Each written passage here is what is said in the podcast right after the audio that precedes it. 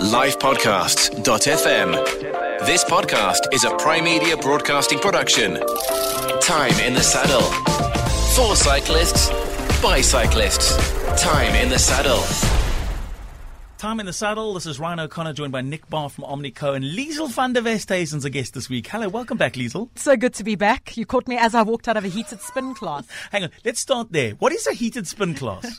So they put on the heaters, you do a spin class, but it's not a spin class like we normally know. Okay. It's heat and weights combined. So you work your upper body and your legs as well. I like to call it like Soul Cycle we see in the movies. Yes, in the States. Very much an active class. The instructor is quite a character. And it's not just spinning. He or she involves you in weights and stuff as well. So you don't only get spin fit, but you get upper body fit as well. Sure. And and how long are the classes, you say? Normally an hour, and it's at the Storm Centre. Perfect on a stormy Cape Town day. Absolutely. In Cape Town, in Bree Street. So it's quite a nice new place to check out. Nice. And you've been getting fit. We're going to come back to Road to Fitness and some of those events. Nick, it's been an interesting time over the past week. We'll talk a little bit about Tour de France, but interesting. We mentioned that watch the space. There will be releases coming out soon with brands, and we were literally a podcast ago talking about Cannondale in the e-bike space and keeping your cards very close to your chest. Why? Because an announcement was made this past week in between podcasts on two new variations on the e-bike setup, one obviously for downhill enthusiasts and the other one for guys like myself who enjoy the trails, enjoy mountain biking, but two very impressive products from Cannondale. Yeah, so they obviously globally launched the Habit Neo and the Motera Neo as well. As you say, the Motera is more sort of geared towards heavy trail end. It's a 160mm travel bike. Okay. And then the Habit Neo, sort of 130mm sort of everyday trail enthusiast bike. The big news for us, though, is they have changed motors. So one of the difficulties we had last year with our e-bikes was that they ran a Shimano motor, which wasn't backed up in South Africa. They have a brand new Bosch motor, which is why we were so tight-lipped about it, because it's not even a motor that's available on the market currently. Yeah. So, big news. It's exciting. And what's exciting about it is go and have a look at some pictures. We'll try and attach some pictures of what the bike looks like, Liesl. It doesn't even look like an e-bike. And this is the scary thing about e-bikes is that the revolution of the e-bike was when it started, you could tell a mile off when somebody shot past you, besides the fact that they were going 5 times quicker than you, was the fact that the bike was obscenely big. It was a really big machine to look at, and that housed the battery, etc. With Cannondale's new product, you battle to tell. It's an e-bike. They've hidden the battery. It's so well hidden and disguised. You'd mistake it for any other one of their products. I'm quite keen to see. I'd love to know what it's weighing in at. Yeah, good question. Yeah, very good question. We'll all Google it a bit later on. Bring the fact sheet. Stunning. And then we'll see these rolled out because now's a good time to launch. It's obviously summer in Europe, and we'll see these come to our shores closer towards obviously spring and summer here in South Africa. Yeah, and I mean, certainly Eurobike, a lot of the brands will be displaying their new products. When is Eurobike, by the way? That is in the first week of September. Are you going over? 4th. I won't be. There is a contingent of Omnico guys getting over there, so we can cross over and find out a bit about what's happening there. Oh, can't wait for that. But yeah, certainly, like I've said to you guys before, this is the time of the year when you will start seeing a lot of bikes, and we touched on it in an earlier podcast with Jason that, the sort of next year's model, so 2020, it's always getting earlier on in the year. Everyone's trying to beat everyone else to the sort of punch. So it's a good time to be alive, I guess. So now this, for a brand, for example, like it's not every brand. I mean, you'll know this. We see brands all the time. Not every brand has a full arsenal of bikes that start with a road, go to a gravel, from a gravel maybe to an E, maybe to a mountain, and then the variants of mountains. Not every manufacturer of bikes, even the top ones, don't have that full array of arsenal of selection for you, depending on where you are. This is now complete. I mean, it was, bar the fact that the motor was a bit of an issue with import in South Africa, but now as of summer this year you'll have the full array available to customers. We will, and we kind of have to make a decision based on our markets and the riding, so the Motera for now won't be available in South Africa. But yeah, I mean, you use the word complete, and I'm not sure I would use that word just yet with Cannondale.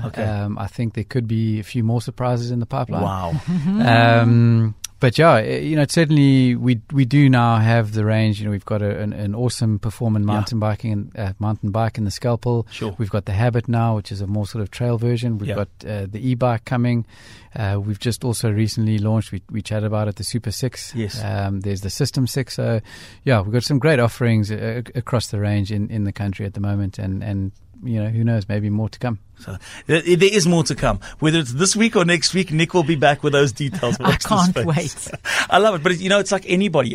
We had Sean Rubenstein. You know Sean. Big Sean Rubenstein fan. Yeah, and Sean's exactly the same. I mean, we had him on this podcast a month ago. We were like, we're so excited about what you guys are bringing out. And he goes, yeah, I can neither deny or confirm. But there's lots happening in the next couple of months. I'm like, do you guys normally, they swear this like massive pact. We don't leak any secrets to these people. Yeah, I mean, you joke about it, but we honestly do. Yeah. You know, so we went to see the new bikes in Taipei in March, I think it was, late Feb, early March.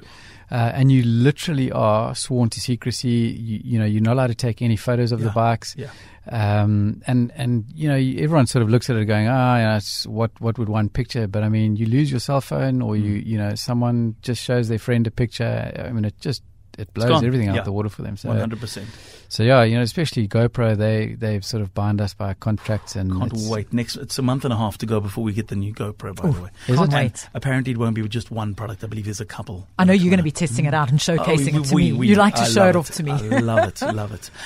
But aside from the technology front, and Liesl, I'm going to bring you in here because you're using alternative training methods to train for events, and we speak about, and Nick and Jason, myself, have been talking about events that are coming up, and there are lots. People are now training already for events like Wine to Wales, etc. And there's a couple of aspects about doing the adventure rides, and especially different stage rides like Wine to Wales, that you kind of people go into almost blindly. They go into without knowing what proper training is required, and it's very tough. And it's very tough for ladies. Absolutely. Because nobody takes ladies aside, and specifically, you know, for guys, it's like guys just get on a bike, they go with a group of mates, and they cycle, and they're kind of expected to learn. We're going down a technical section now, but hold on, and that's kind of like. I remember you falling all those times. Spot on. This is how I learned to do technical. I was riding behind them, going, okay, listen, hey, don't use your front brakes, I was going to see your gut. Just use your back brakes, lay gently, and follow me. And whoo, down. And then I bombed down, and I literally fouled, plowed, broke ribs.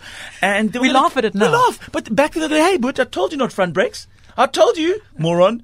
And then you're like lying there, and that's kind of your introductory to the 101 of being a technical mountain biker. There's your first lesson.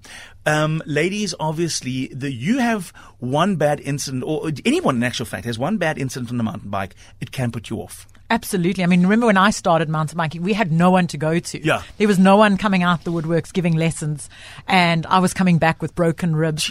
Broken wrists, broken ribs, everything. I've literally been through the walls on the mountain bike, and then I took a bit of a break from it, did everything else, and fallen back in love with it now. But that's thanks to Jo Dobinson from Biking in the Bosch. She's teamed up with Wine to Wales. They want to get more women on bikes. Brilliant. And they start with very basics. So I went to the basics. I joined the basics beginner group. Okay. And then Liesl, you know what you're doing. And I actually enjoyed going back to the basics, little things, technical things that you actually forget. Sure. And that makes such a big difference.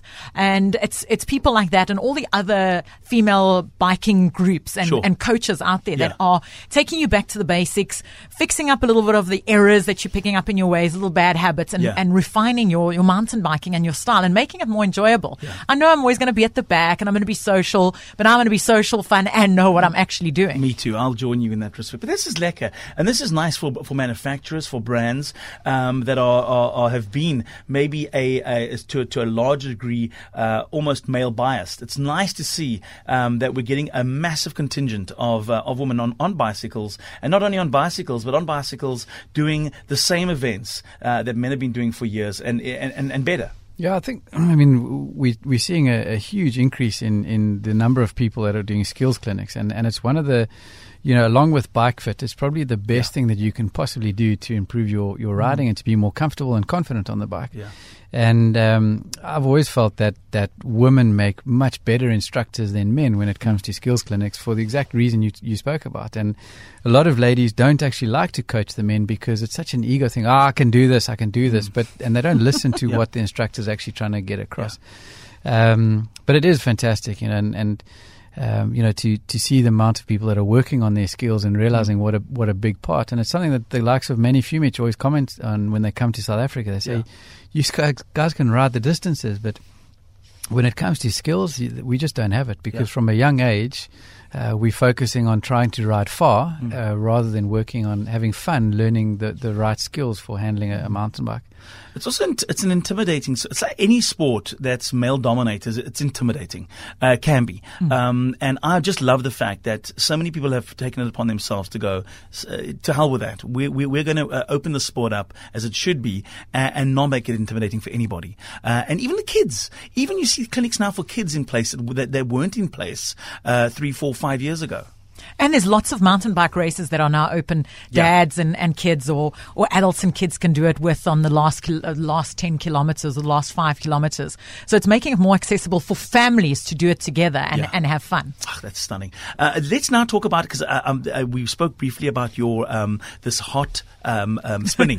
Yes. But you use, and this is quite nice, a whole lot of alternative training methods. I mean, by alternative, I mean you don't have time like me.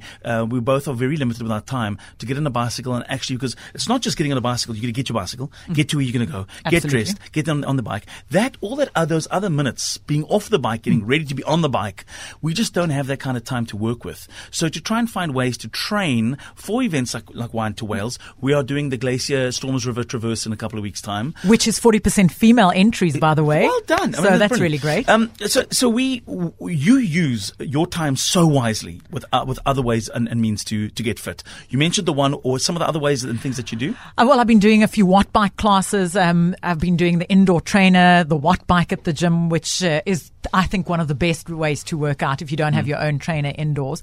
But also what we forget to do is we forget alternative training. We forget to do the weights. So we're so focused as cyclists and mountain bikers on just mountain biking. Yeah. We don't do alternative fitness. And the other thing that I was told to include was yoga.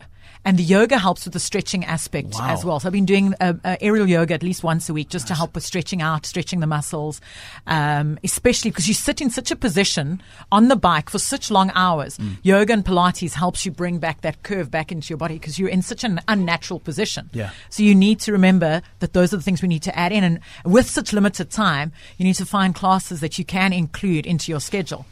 You mentioned yoga, and I think one of the massive things where yoga has a big influence is on your core strength and essentially your balance on the bike.